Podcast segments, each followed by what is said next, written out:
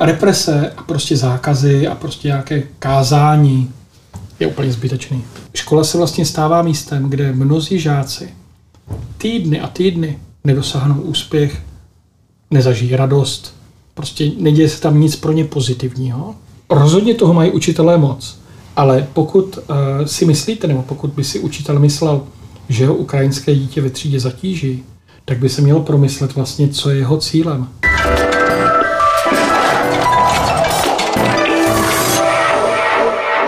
Dobrý den, já jsem Ondřej Hudec a dnes tu vedle sebe mám dalšího extra hosta. Tím je Robert Čapek, popularizátor moderních přístupů ve školství a autor blogu Jiný učitel. Dobrý den. Dobrý den. Začneme, začněme jednoduchou otázkou.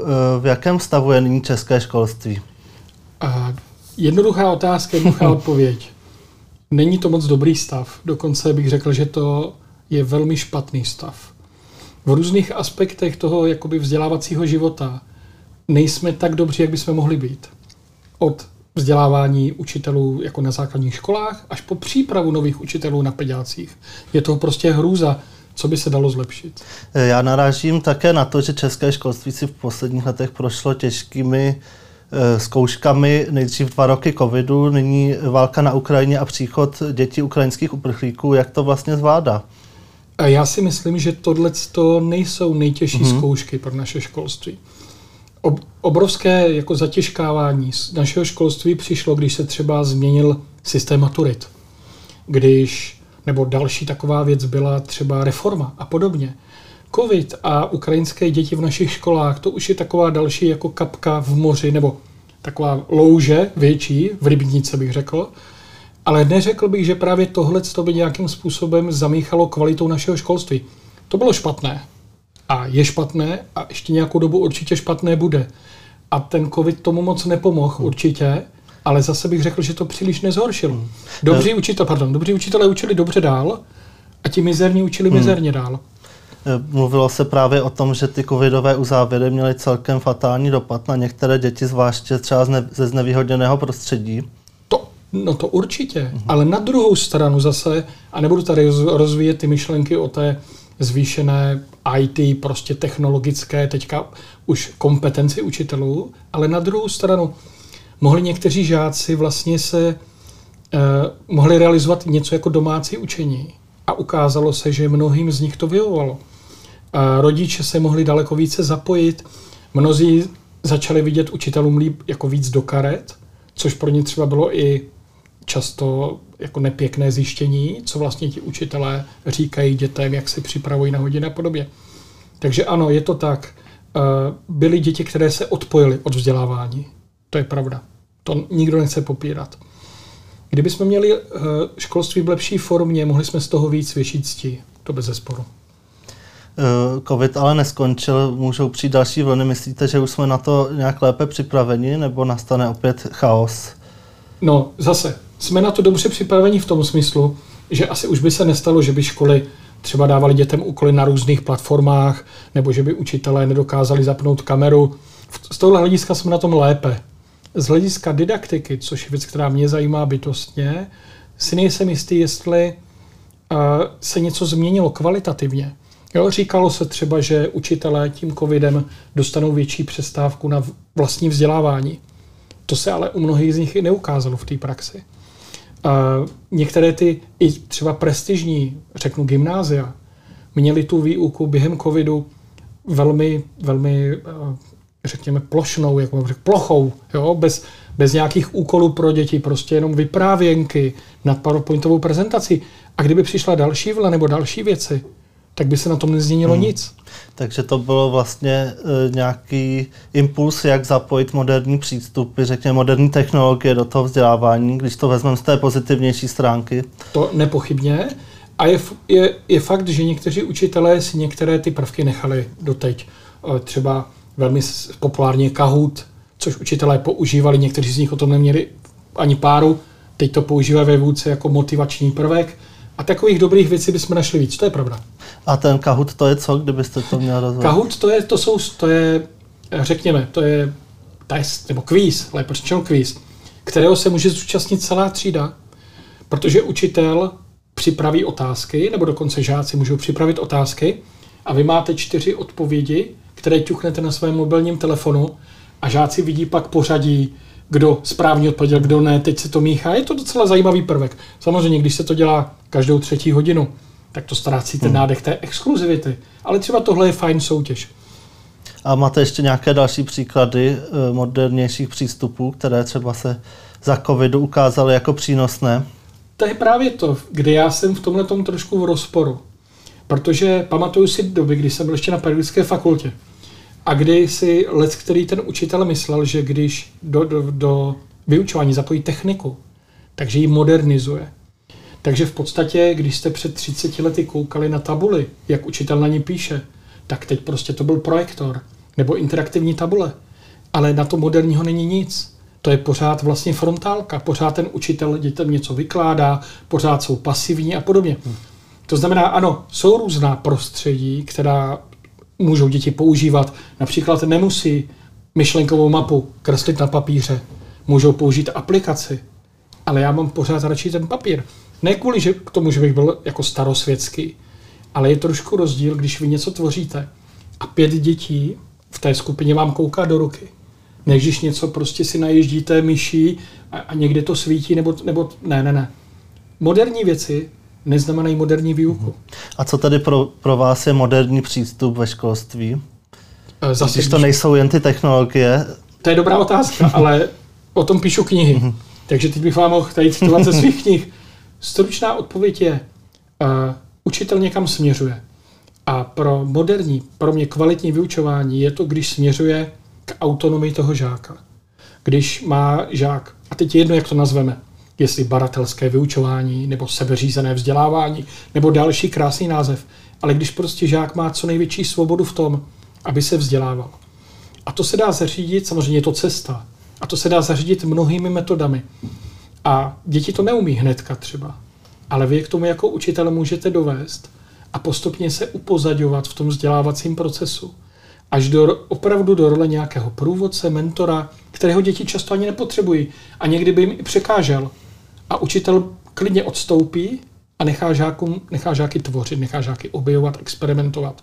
To je podle mě moderní výuka. A daří se nám v Česku uplatňovat tyto moderní přístupy? Uh,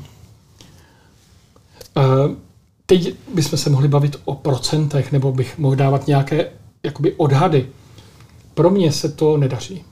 Pro mě se to nedaří. Ty školy a ti učitelé, kteří to umí, je jich mnoho, ale jsou třeba často v menšině v té zborovně. A co je nejhorší, oni v té zborovně jsou často třeba terčem ústrku. Ne od žáků, že ty si získají lehce, ale třeba od svých kolegů. To znamená, mají, někdy mají velmi těžkou pozici. Ale jsou třeba školy, kam by jste chtěl dát svou prvorozenou jako okamžitě a, a odjel byste na rok pryč a věděl byste, že až přijdete, že bude prostě nadšená, že se bude chtít vzdělávat, že bude... Jo, a teď, když to srovnáte, jo, na, naše školství je prostě, bych řekl, hrozně uh, rozle, má různé levely. Je, je hodně od, od sebe oddělené, mantinely jsou hrozně široké. Takže jsou školy, kde se to dělá skvěle. A pak je obrovská šedá masa těch škol, kde se to dělá hůř, hůř, hůř, hůř a tady už jsou ty katastrofy. A bohužel v českém školství těch, těch krásných škol, kde se učí, nebo těch učitelů, kteří ve třídě dělají ty věci tak, jak mají, z mého pohledu, tak to je velmi menšinová zkušenost pro ty žáky. Třeba jeden, dva učitele na škole. Co dělat s tím, aby se to zlepšilo? No těch pobídek může být hodně. Především by měly být třeba eh, vzdělání poučení ředitele, kteří to jako vyžadují od těch učitelů. Přijdu do hodiny, sedím na hospitaci jako ředitel, pokud se přímo nezapojím do té práce, třeba to nikdy nejde, a řeknu učiteli, eh, jak to, že nemluvila celá třída, jak to, že nepracovala celá třída, jak to, že tam nebylo sebehodnocení žáků. Takže příští hodinu, až přijdu, tak to prostě chci vidět. A to je docela jednoduché. Eh, různé třeba vzdělávací pobyty a podobně, kdy ředitel seznámí nebo nechá, žák, pardon, nechá své učitele spolupracovat na filozofii školy. Ale tak, aby bylo jasné, co je realizace té filozofie školy a tímhle způsobem se dá samozřejmě zlepšovat. Každá škola je takový ostrůvek, kde ten ředitel nebo to vedení je velmi důležité pro filozofii té školy. Ale stejně tak může každý učitel vlastně vytvořit klimatický ostrovek ve třídách, kde učí. Můžete být učitel na nejhorší škole v okrese, ale můžete mít dobré klima ve třídě. Protože vy tam učíte, vy tam používáte metody, vy tam hodnotíte, vy tam komunikujete.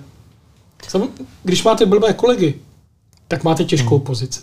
Když, když vás je tam víc, dokážete dělat i akce, které potáhnou celou školu. Takže je to hodně i o té motivaci, řekněme, těch žáků, i když ty podmínky třeba nejsou vždycky ideální.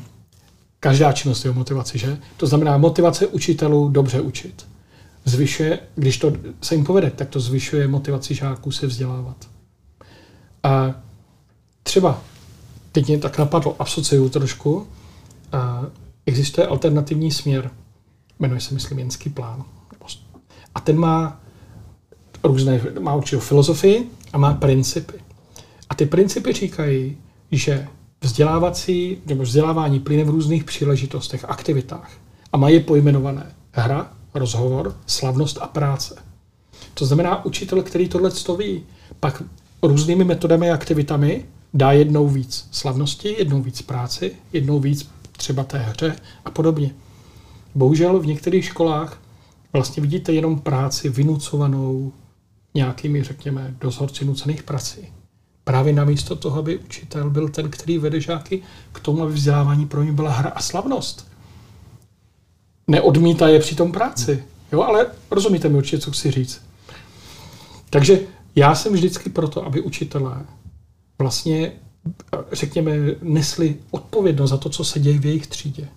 Můžete mít těžkou pozici, můžete mít lehkou pozici, vzhledem k okolí, kvalitě školy, kvalitě svých kolegů, ale jste to vy, kdo zodpovídá za to, co se děje ve třídě.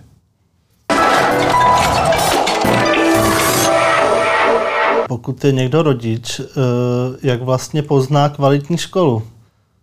Docela jednoduše bych řekl. Stačí mluvit se svým dítětem. Stačí se dívat, jak dítě ráno vstává do školy, jestli se těší. Stačí se podívat, jak je zhroucené, znechucené nebo radostné, když se ze školy vrací. A pak poučenější rodiče mají další indikátory. A můžete třeba, samozřejmě sociální okolí vám něco řekne. Když jste rodič na nějakém malém městě, nebo nějakém vě- malém městě, co to dneska je, ale když jste třeba rodič, tak ze sociálního okolí můžete začerpat informace. A hned víte, tady ten učitel řve na děti, tady ta učitelka je kráka prostě za pejzy, tady tu učitelku všichni milujou, chci děti dát k ní na první stupeň, ale bohužel pak narazí na toho dvou. Jo, ale to vy víte. Hmm. Takže učitelé eh, vlastně dělají nějaký, nějaké vlny. A prezentují svoji práci přes děti do sociálního okolí. A od toho můžete čerpat informace. Ale ptát se dítěte, zajímat se o to, co dělá, koukat mu hmm. na úkoly. A když to dítě ještě nenastoupilo do té školy, dá se vůbec nějak zvenčí poznat, jak na tom ta škola je? No to je těžké. Jsou dny otevřených dveří. To je taková potěmkinová vesnice často. Ale myslím si, že, že rodič by měl uh, takhle, že by se neměl bát, pokud se rozhodne na základě některých znaků, třeba pro nějakou školu, a zjistí, že není všechno v pořádku, tak by ještě se neměl bát, pokud je to možné samozřejmě, to dítě klidně přemístit i jinam, pokud by zjistil, že ten učitel třeba na prvním stupni nebo něco nejedná s dítětem tak, jak by měl, neměli by se bát rodiče do toho říznout, uh, udělat aktiv, ptát se opravdu tohle jsou domácí úkoly, jednat s vedením. Rozumíte? Uh, rodič dneska třeba nedá dítěti mlejn nebo firmu. Co mu dá? Snaží se mu zajistit dobrý vzdělání. Tak by se měl o to dobré vzdělání postarat. A výběr školy je samozřejmě velmi důležitý, ale je důležité i, co se bude dít potom. Takže ano, rodič může některými indikátory zjistit kvalitu školy, ale jestli to je opravdu, jestli se nezmýlil, to zjistil, když tam to dítě chodí. A pak by se neměl bát. Komunikovat s tím dítětem. Teď jsem chtěl říct zabojovat. Ale dobře. Ano, komunikovat s dítětem a když tak o to zlepšení i zabojovat. Podílet se na to. Mm-hmm. Klást otázky. To je možná obecný problém v Česku, že uh, lidé jsou pasivní a nech, nechtějí se výrazněji angažovat, ať už ve škole, v místě, kde bydlí a podobně. Možná, k tomu úplně nemám jaksi jako data nebo ne, ale to, co vím bezpečně je, že se rodiče bojí ptát nebo bojí se zastat svých dětí proti učiteli, protože se bojí pomsty. A to je třeba hlavně případ třeba středních škol. Zkuste si stěžovat na nějakého rodiče, třeba na, na nějakého učitele jako rodič na gymnáziu. Kdybych, kdyby jsme my seděli v hospodě a já jsem vám řekl, hmm. hele, jdu si stěžovat na Gimpl na tu učitelku na češtinu. První, co byste mi řekl, a co dítě u maturity? Nepotopí hmm. ho? A byli bychom, mohli bychom si být jistý, že by to tak mohlo být. A že to tak pravděpodobně bude. Takže jako nevím, jestli, jak jsou rodiče aktivní, když je, jde o jejich ratolest. Ale obecně je tam velký strach s tím, co se na té škole pak stane s tím dítětem. Ať je to prvostupňový žáček, nebo ať je to, ať je to gymnazista.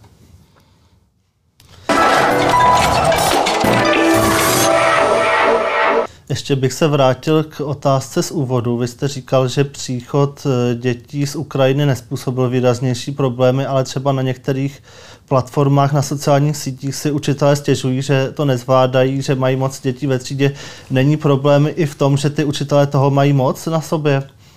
Rozhodně toho mají učitelé moc. Ale pokud uh, si myslíte, nebo pokud by si učitel myslel, že ho ukrajinské dítě ve třídě zatíží, tak by se měl promyslet vlastně, co je jeho cílem. Přece já, kdybych byl učitel na základní škole a přišly by mi ukrajinské děti do třídy, tak co by byl můj cíl? Aby se tam dobře adaptovali, aby jsme si co nejvíc hráli, aby jsme dělali co nejvíc zajímavých věcí, kde by chytli řeč, aby pochopili úkoly, které jim dávám a podobně. Nedělal, bych si cíle, jakože aby žáci zvládli tady tu část matiky, tady tu část. Tady. Přece mají adaptační období. No, dneska Dneska bohužel nevíme, co s ukrajinskými děti, dětmi bude. Nevíme, co s nimi bude. Budou tady 10 let? Budou tady, nebo usídlí se tady? A nebo po roce se vrátí? Nevím, já jsem tady nejstarší v celé místnosti. Ale já si pamatuju třeba, když byla v Řecku nějaká situace nepříznivá, nějaká chunta vojenská tam byla, tak v mnoha hradeckých školách byly řecké děti. Já jsem měl spolužačku řekyni, v Bčku byla řekyně, Nikdo pro ně nedělal jakoby řecké speciální třídy. Ty děti ani by nikdo nepoznal, kromě jména, hmm. že nejsou prostě Češi. A někteří se vrátili, někteří tady zůstali. Já bych opravdu byl za to, aby se, samozřejmě pokud je to krátkodobý pobyt, tak udělejme ve škole ukrajinskou třídu, kde bude 10 dětiček a budou tam mít speciální programy a tak dále. Ale kdyby měly ty děti zůstat tady, tak bych je rozmístil do tříd a nechal bych je prostě se učit s českými dětmi a netrvalo by dlouho a nikdo by nepoznal rozdíl. Eh, když jsem učil na vysoké škole třeba i informatiky a podobně, tak jsme tam měli studentky a studenty samozřejmě, kteří byli třeba z Ruska, byli z Litvy a podobně, mluvili skvěle česky a když jsem se zeptal, jak dlouho jste v Čechách, že takhle pěkně mluvíte, tak uh, ta studentka nebo ten student řekl třeba dva roky. Takže a nejlepší je hodit dítě do vody, ono nasaje tu řeč a všechno. To by se mi líbilo. Takže z tohohle hlediska pro mě mm-hmm. didakticky to není zas tak velká zátěž. Kdybych měl teďka říct, že učitelé se budou mm-hmm. hroutit, myslím si, že ne. A z hlediska e, počtu míst na těch školách, e, nyní se velmi psalo o tom, že vlastně je velký problém na gymnáziích, že je nedostatek míst a e, některé děti se vlastně nedostaly a hledali vlastně kam půjdou. Tak Není tohoto taky jeden z výrazných problémů, které nyní se řeší? Gymnázia jsou problém jako ever. Jo? Gymnázia jsou problém z, z každé stránky, kdy se na ně podíváme. Jsou problém víceletí gymnázia, které jsou žábou na pramení škodlivou. Je problém to, jak se tam učí na gymnázích obecně. Je problém prostě s, s mnoha věcmi, je problém s maturitami, s těmi tanečky, co se kolem nich tančí, je problém s přijímačkami, je problém s tím biznesem kolem toho. Celý to velký je problém. Takže ano, je problém, že je málo míst na gymnáziích, ale kdyby bylo po mém, tak já bych žádné dítě na gymnázium nedal. Ani, ani to je celkem revoluční Není. Uh, výrok. Každý rodič si musí říct, každý rodič musí říct, co je pro mě lepší. Škola, kde bude žák hodiny a hodiny sedět, poslouchat blbosti, apaticky, sledovat ručičku, jak se hejbe a mít hlavu jako slon z toho, co se musí naučit, nebo půjdu na školu, kde za tím žákem něco je. Teď je do... Podle vás na gymnázích tady není ta výuka tak kvalitní? Pokud, teď se pokusím odat, mm. jo, pokud na základních školách z deseti učitelů jsou tři dobří až výborní a dva nejsou tak špatní, takže je to tak půlka na půl, tak na gymnáziu si troufám říct, že z hlediska didaktiky jsou tam dobří učitelé, tak jeden nebo dva z deseti. A není to na těch ostatních středních školách ještě horší? Může být a nemusí být. Protože řekněme, že kdybyste dal svoje dítě na zahrádkáře, tak by vás asi nezajímalo úplně, jak se naučí výkladem fyziku. Takže tam, když je víc praktických činností, ať už se týká dílen, zahrad, jo, různých věcí, nebo na průmce, nebo na ekonomce, když k tomu začínáte mít ty věci jako účetnictví, nebo tady nějakou, nějaký technický kreslení, tak to jsou věci, které už nesou v sobě ten praktický náboj. Není ten ošprtání. Takže tam ten učitel může hodně z té didaktiky nahradit tím, že prostě ví. Když máte, když máte učitelku odborného předmětu a ta umí vařit a má ráda to vaření, tak nemusí umět pro mě 100 metod. Když máte učitele na Gimplu, tak kdo je, a ten učí nějaký předmět, jako je třeba čeština nebo, nebo podobně, nebo vlastně jakýkoliv předmět, tak tam bych ten požadavek měl, aby ten učitel znal 150-200 metod výukových, práce s textem a tak dále, kterými, těm, těm, kterými žákům předá určité dovednosti, soft skills a tak dále.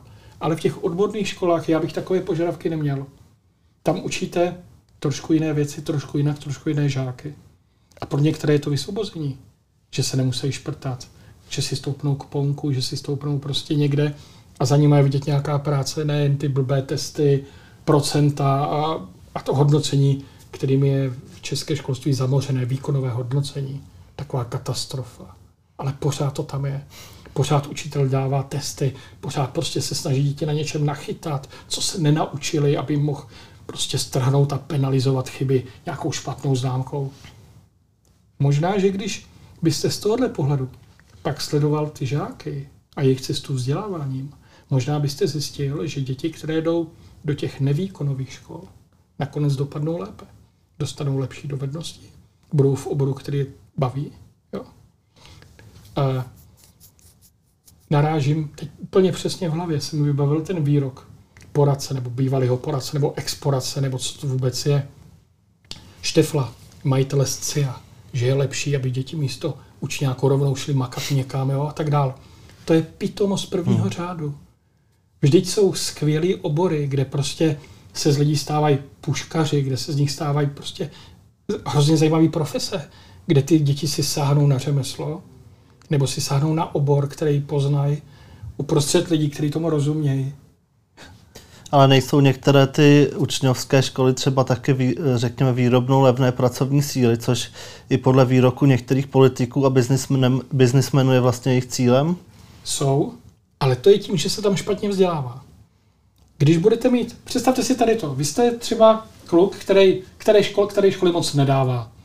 A už někdy v pátý, v šestý třídě vám začnou sykat špatné známky. Takže vás vlastně, oni vás vlastně dostrkají do role neúspěšného žáka. Okay?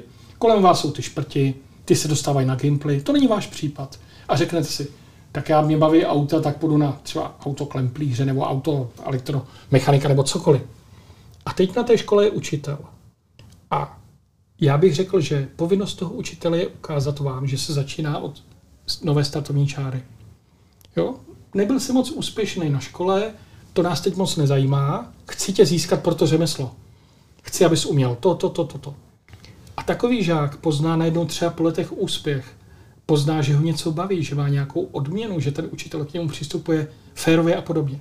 Jenomže na těch školách, o kterých mluvíte, se tohle neděje, protože tam se děje.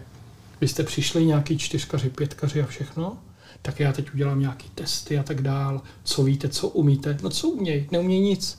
Takže zase jsou ty čtyřky, zase jsou ty pětky, žáci napochodují do svých sandálů neúspěšného žáka a ta škola opět pokračuje v výrobě neúspěšného žáka. To, co ti žáci poznali na té základce, že úspěch není pro ně, že se nikdy nic nepovede, teď vlastně pokračuje. Takže pak jsou ty školy, které mají třeba uh, obor a v tom oboru je nějaký předmět a ten předmět má na konci roku průměr 4,2. Žáci mají buď čtyřku nebo pětku. To se, to, tam se nedá vzdělávat. Ale chyba je v tom, že to vzdělávání není kvalitní. Už na základce, takže vyrobilo ty neúspěšné žáky a pak na té střední škole se pokračuje.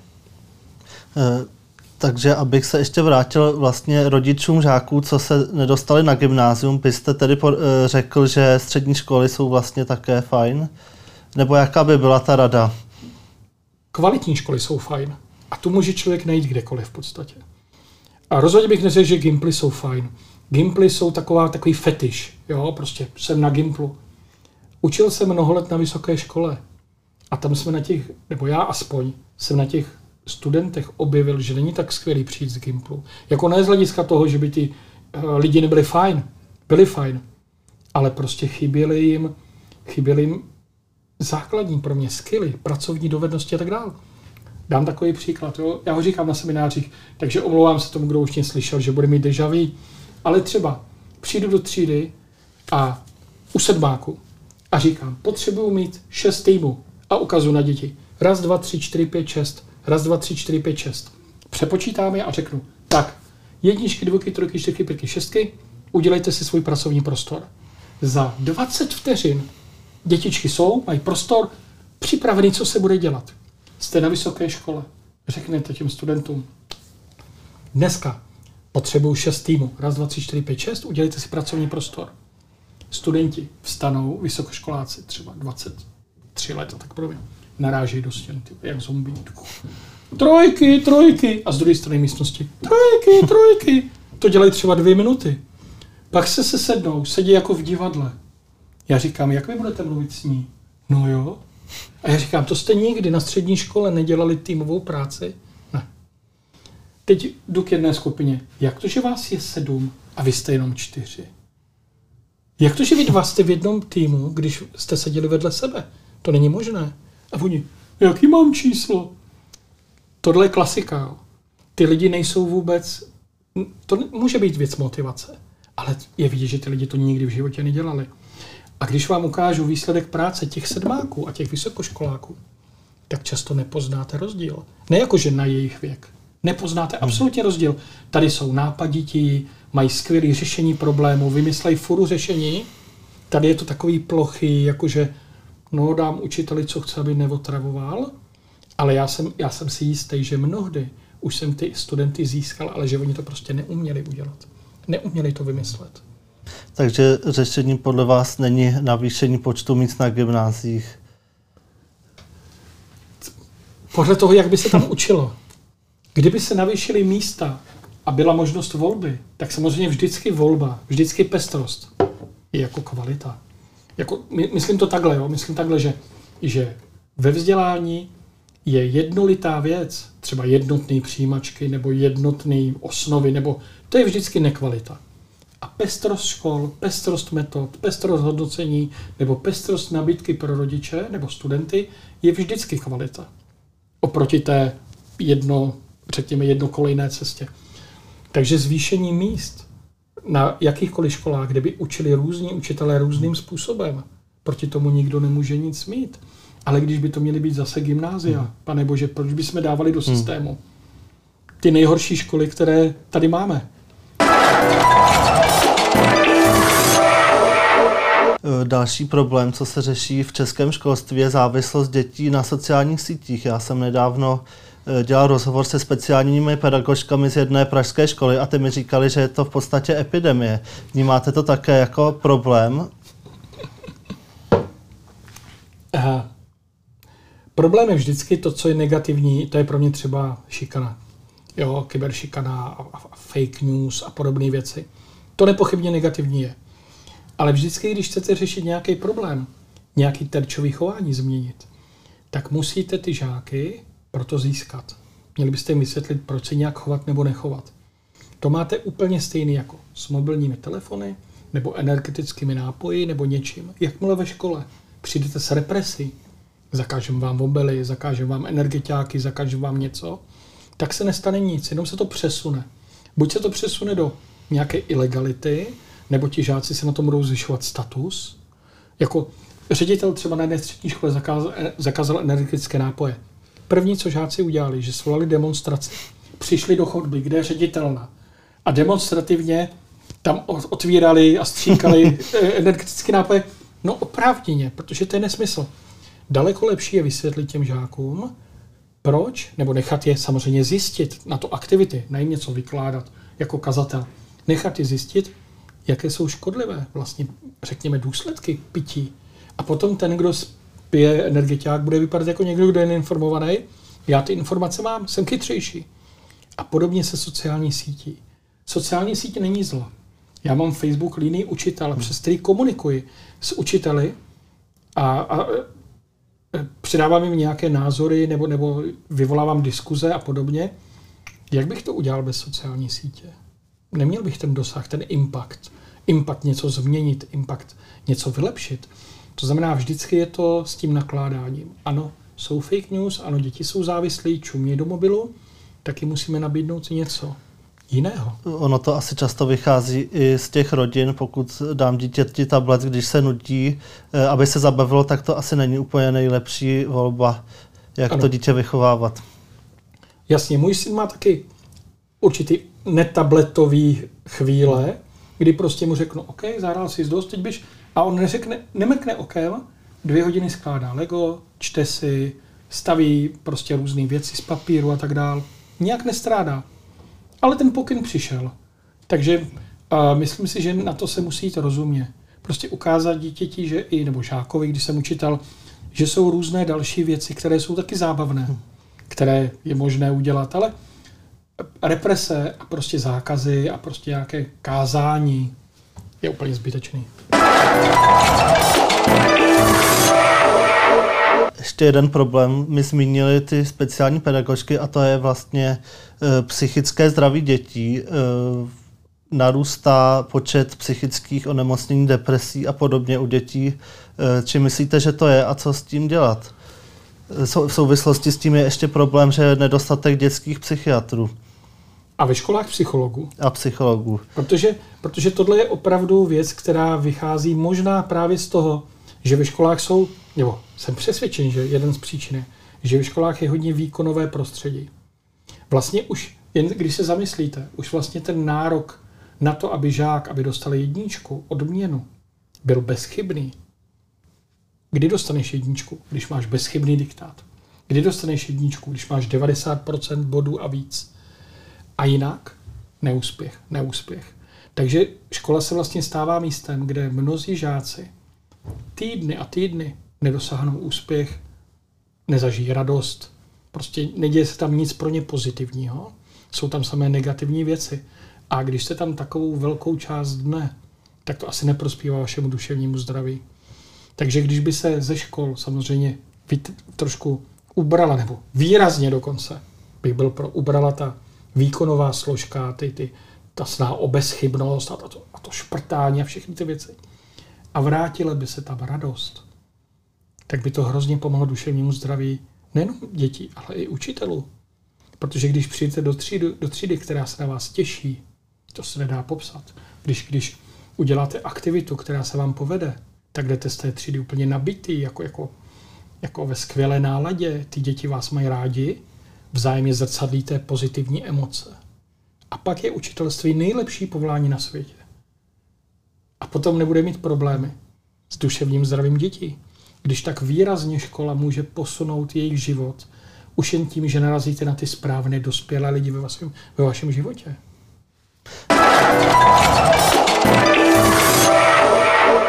Vy jste zmínil vaši facebookovou stránku Líný učitel která je tedy nejen na Facebooku. Eh, čemu se eh, vlastně zde věnujete? Líný učitel, Líný učitel je vzdělávací strategie, o které píšu knihy. Teď právě dopisuju čtvrtou knihu o hodnocení. A co je to líný učitel, už mnoho i mých kolegů prostě ví, že ve třídě mají, mají pracovat, mají, má být činnost žáků a učitel se má upozadovat a podobně. A ty strategie mají různé, že praktické různé využití a mají různé metody a různé hodnocení, takže to je líný učitel. Ale využívám platformu líného učitele i v tom, abych na příkladech z našeho školství ukazoval dobrou nebo špatnou praxi. Abych otevíral různá témata, které nikdo jiný neotevírá. Nebo aspoň já o nikom jiném nevím.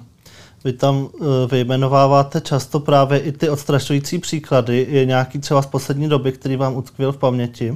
Ano, protože mě ty špatné příklady opravdu vždycky utkví v paměti, zvlášť když se jedná o první stupeň. Jako když budete mizerně učit na střední škole, tak je to samozřejmě, je to, je to blbé, ale prostě není to tak poškozující, jako když přijde prvňáček, druháček do třídy a tam na něj čeká prostě mizerný, ani, ani, ani neřeknu pedagog nebo učitel, ale osoba, která ničí jeho motivaci. Takže třeba z poslední doby, to ještě ani na blogu jsem nenapsal, to teďka zpracovávám, mám třeba dva případy. Jeden případ je učitelky, která psychicky týrá dítě dokonce tak, že to dítě, jenom si to představte, když jde škola, ta třída, prvňáčku nebo druháčku, teď už bude druháček, když jde někam na vycházku nebo na výlet, tak ten kluk už chodí takhle. Zakrývá si hmm. uči, oči, protože ta učitelka na něj řve. Asistentka to samý. To znamená, představte si dítě, který vyjde, vyjde ze školy a už si udělá takhle. Prostě to je, to je hrozný. A pak mám ještě teďka, eh, já když ty případy zpracovávám, tak samozřejmě eh, chci dokumenty, chci různé věci, aby to, co vyjde, dávalo smysl, aby to bylo objektivní, nebo ne objektivní, to nebude objektivní, ale aby to bylo podložené. Tak ty, a tahle ta učitelka s okolností se dostala do posledních šestnáctky Global Prize Teacher. A tenhle teď mám další případ, zase na prvním stupni, zase třeba první, druhá třída, kdy učitelka si zase zasedla na dítě, který jako opravdu týrala. A týrala ho způsobem, že třeba byl školní výlet a ona mu nedala pozvánku na ten školní výlet. Nedala mu seznam věcí, které má mít zbalený. Takže když rodiče se dozvěděli, že na ten výlet se jako jede, tak se ptali proč a ona, no já jsem zapomněla, ale nebylo to poprvé. Ale stejně jim nedala seznam třeba věcí. A tak dítě si vzalo baťužek a přišlo do té třídy, kde se mělo odjet. A ta učitelka mu začala vytahovat věci z toho baťušku. A začala si dělat srandu z toho, co tam má a z toho, co tam nemá. Přestože ona to zapříčinila. A před celou třídu ho zesměšňovala. A t- takových věcí tam hmm. bylo hodně. A teď ty rodiče... Kde se takový učitelé berou ve školství? K tomu se ještě vrátím, ale chci vám ještě doplnit jednu věc.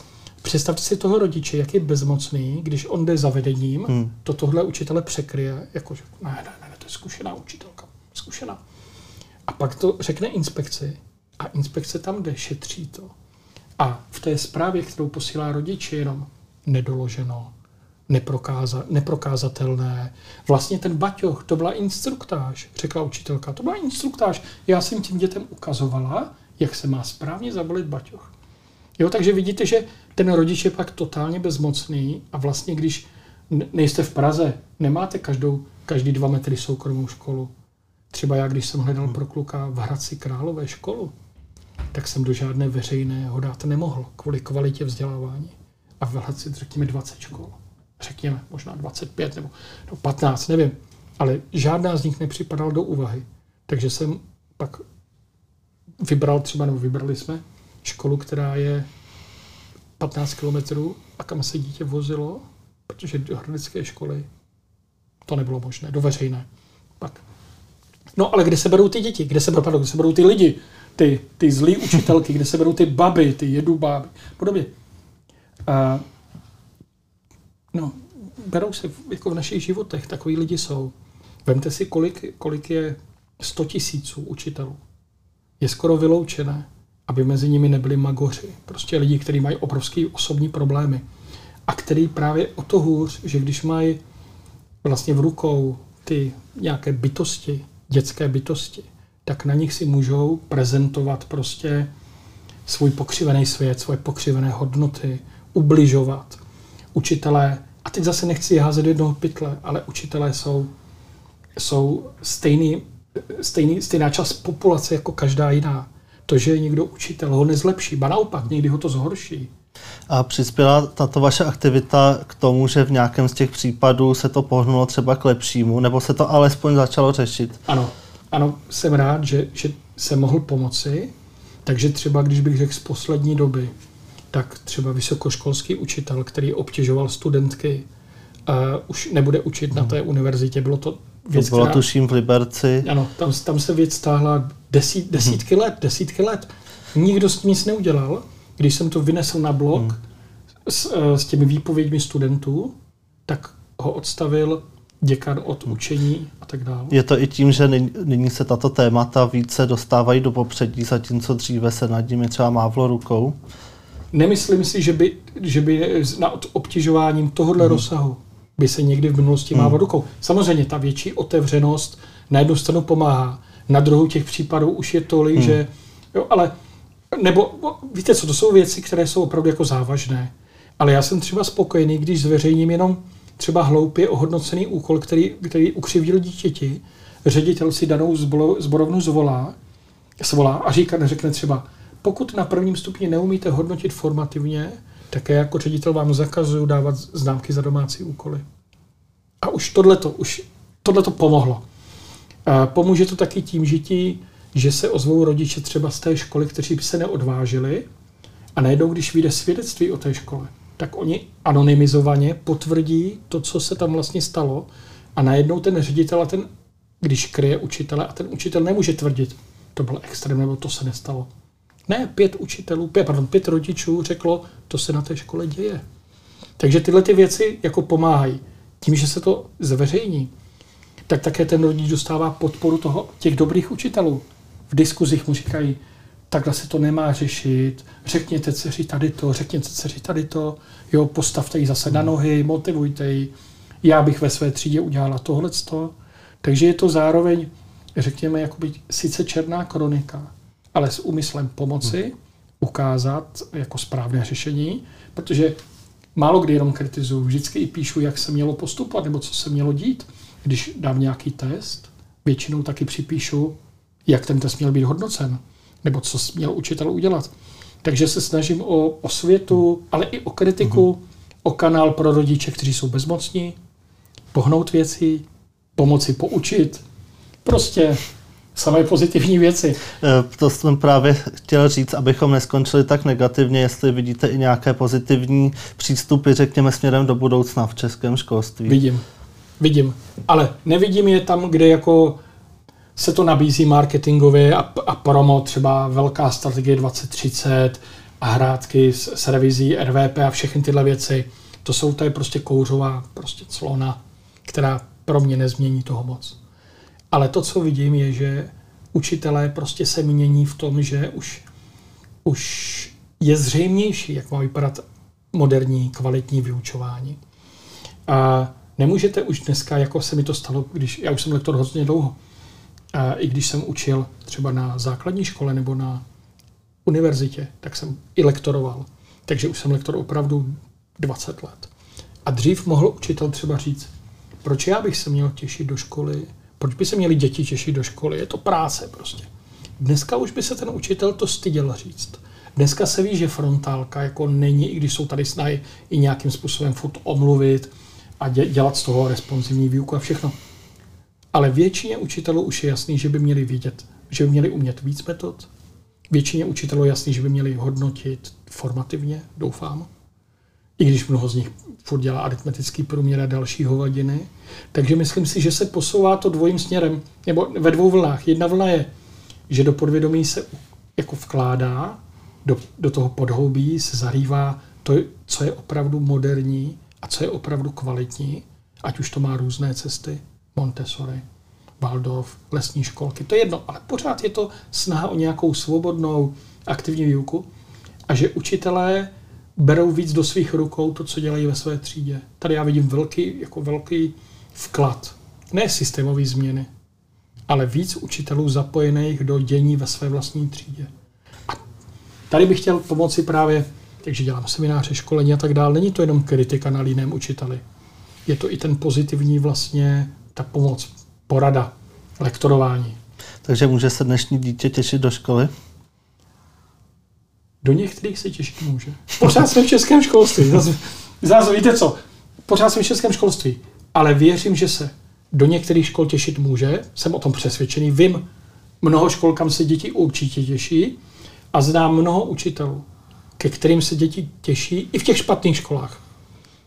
Ale pořád je to menšinová záležitost, bohužel. To byl Robert Čapek. Díky, že jste přišel. Já děkuji za pozvání.